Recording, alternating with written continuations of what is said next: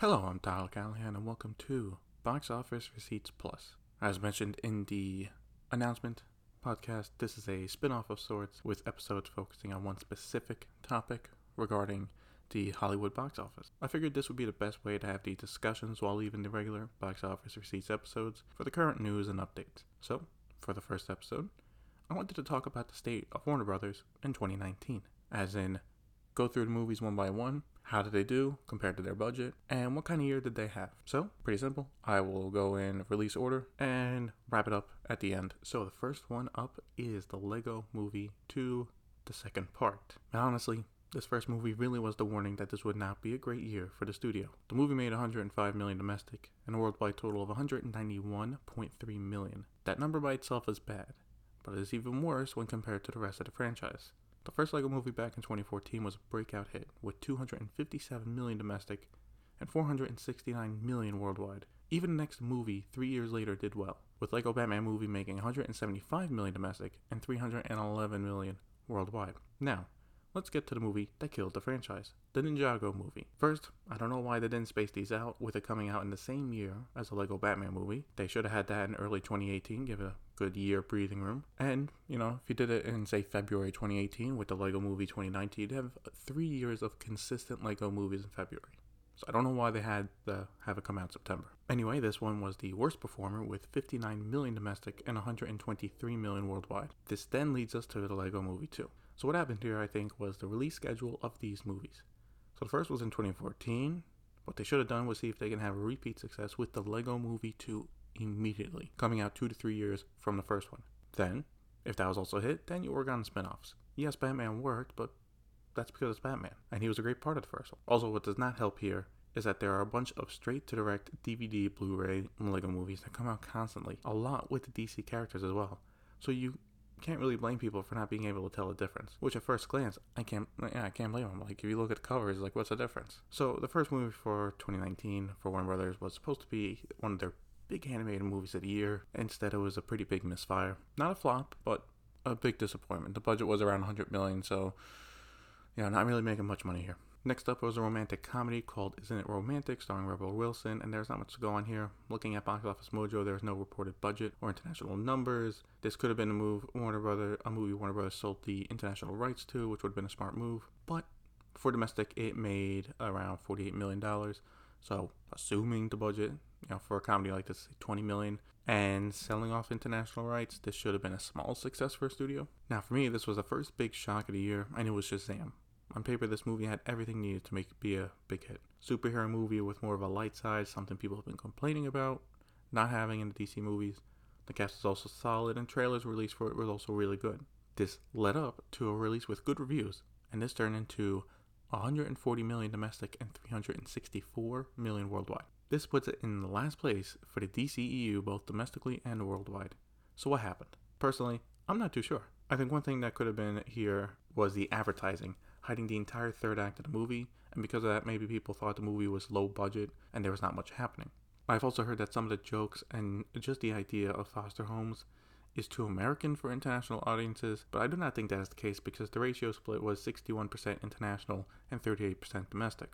When you break it down, it is domestic audience that did not show up and it should have gotten closer to 200 million. Now the reported budget is around 100 million, so overall it should make a small profit for the studio when all is said and done, and there are already rumors that the studio is developing Shazam 2. So, this is like Lego Movie. Not a flop, but it should have easily made another 100 to 150 million overall. We got the studio's first horror movie of the year with The Curse of La Llorona, which is kind of in the Conjuring franchise, but for advertising, they really did not make that point across, just that it is from the producers of the franchise. For this, it performed like a standard horror movie, which is mediocre to bad reviews, cheap budget, and an easy profit. Off a budget of 9 million, not including marketing, it made 54 million domestic and 122 million worldwide. So not much to say here except the biggest profit based on money spent for Warner Brothers so far is a cheap horror movie. Now we are heading into summer, with the studio's first movie being Detective Pikachu. Now, I'm not sure how much the studio actually spent on this uh, movie since this was a Universal movie last year, before it switched to Warner Brothers with Legendary Pictures signing a new deal with Warner Brothers.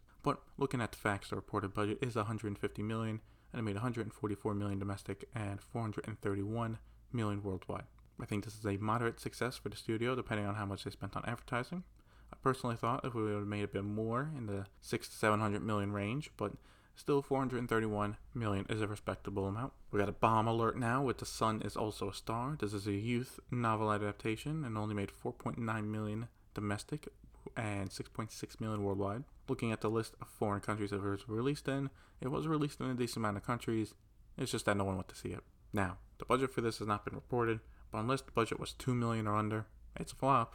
Next up is Godzilla King of the Monsters. Yes, this was a big mix, misstep, even bigger than Shazam. On a budget of 170 million, Godzilla made 110 million domestic, 385 million worldwide. Straight up, that is terrible. For comparison, the one back in 2014 made 200 million domestic and 529 million worldwide. Even the other movie in the franchise, Kong Skull Island, made 170 million domestic and 566 million worldwide. And that was released just two years ago. So what we saw here, ladies and gentlemen, was a straight collapse of the franchise, which is not good when one of the marquee movies for Warner Brothers in 2020 is Godzilla vs. Kong. I think what happened is that people just do not care as much anymore. The trailers were good, and the movie did fix some of the issues from the last one, in that there's more fighting, and the reviews were mixed but not bad. So I think this again goes to people just not caring, and it does make me wonder how Godzilla vs Kong will do next year. I would say this is close. This is closer to break even for the studio, and after home video sales, a tiny profit. But this is supposed to be one of their biggest movies. That's that's not good. We got another movie with no international numbers with Shaft. The studio did sell this movie to Netflix for to international customers. So obviously that helped cover the cost of the movie. And for domestic numbers, the movie made 21 million, which is not great. Can't really say if this was uh, successful for the studio or not because we don't have the numbers for the budget or how much they sold the rights for. But I would say they did make small profit off it. I would like to think the budget for the movie is around 30 million, and you know maybe a lot of that's pay Samuel Jackson. Warner Brothers got another horror movie, up at the plate with Annabelle Comes Home. This is another movie in the Conjuring universe, and it's the third Annabelle movie. This one has not performed as well as the other Annabelle movies, but assuming the budget is small, it does not matter. The movie so far has made 72 million domestic and 220 million worldwide. The budget here is not reported, but the last one, Annabelle Creation, had a budget of 15 million. If the budget for again, uh, Annabelle Comes Home is similar, then easy profit again for the studio. And right now, this looks to be the biggest success story for them for the summer. Now let's talk about how Warner Brothers ended their summer with The Kitchen, which is surprisingly technically a DC movie. On a budget of 38 million, which it opened to 5.5 million and only grossed 12.1 million domestic for a worldwide total of a 15 million. This was a train wreck, and the only reason it was not a bigger one is because people did not care about it to begin with, so it was quickly forgotten. There was one more small movie in August, which was Blinded by the Light, a movie Warner Brothers bought from Sundance earlier in the year. It made 18 million worldwide, so while they lost some money at the box office, they may be able to make some on the back end with streaming and DVD sales. Looking to the fall, this is where Warner Brothers was able to relax a bit by bringing out the clowns to lighten the mood. First Clown was good old Pennywise and It Chapter 2. While it did not make as much as the first, it did make 211 million domestically for a worldwide total of 472 million off a budget of 80 million. So a solid success here, and considering the year they had, it is a great hit. But not too fast though. Warner Brothers had another bomb right after that with the Goldfinch. Oh, you thought you were done with disappointment. Well, Warner Brothers was not, and by the way, this is a bigger bomb than the kitchen. On a $40 million budget, the Goldfinch made 9.9 million worldwide. That's right. It did not even hit $10 million around the world. There are some waves about how, oh, this could be, you know, win some awards and how it would help, but the poor reviews killed that idea. So yeah, the hits keep coming for Warner Brothers, and it will not be the last. But before we get to those, let's talk about one of the biggest movies of the year with Joker. This movie exploded out of the gate with a solid box office opening, and it just kept going.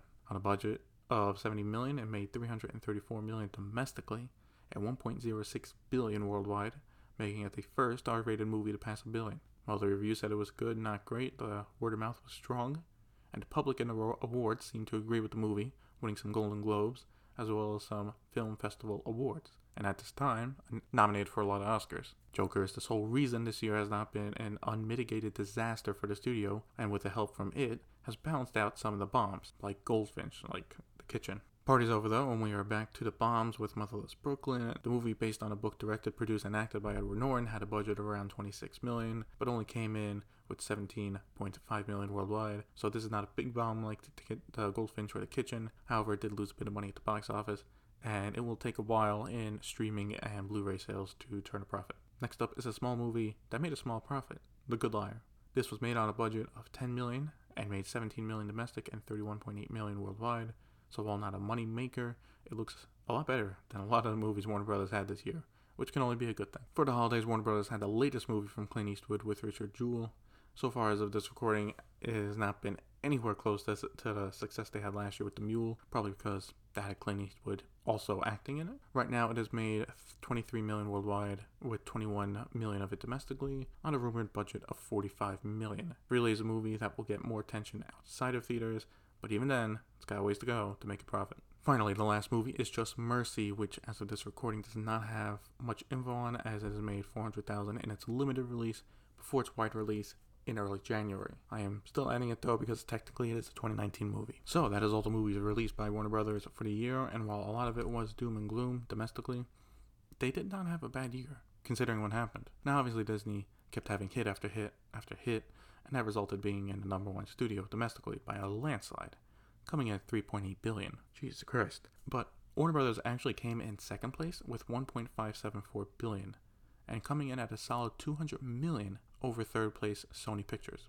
Note, this is for the domestic market. It was difficult to find a running total for worldwide numbers for the studios.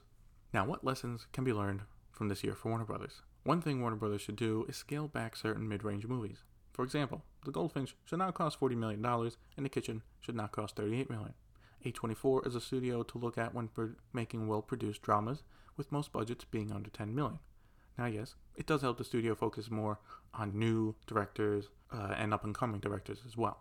And that does help, but a lot of their most recent movies have been very well received and have made a profit. Lesson number two Warner Brothers is, should really work on their horror movies. Horror movies are an easy cash grab. You know, look at Blumhouse and Universal. And while each of their main horror movies made money, they could expand on it more. Now that it is done, their only line of horror movies is the Conjuring universe. But there should be more standalone, unique horror movies. Lesson 3 is to take more risks with DC, and this is clearly shown with Joker.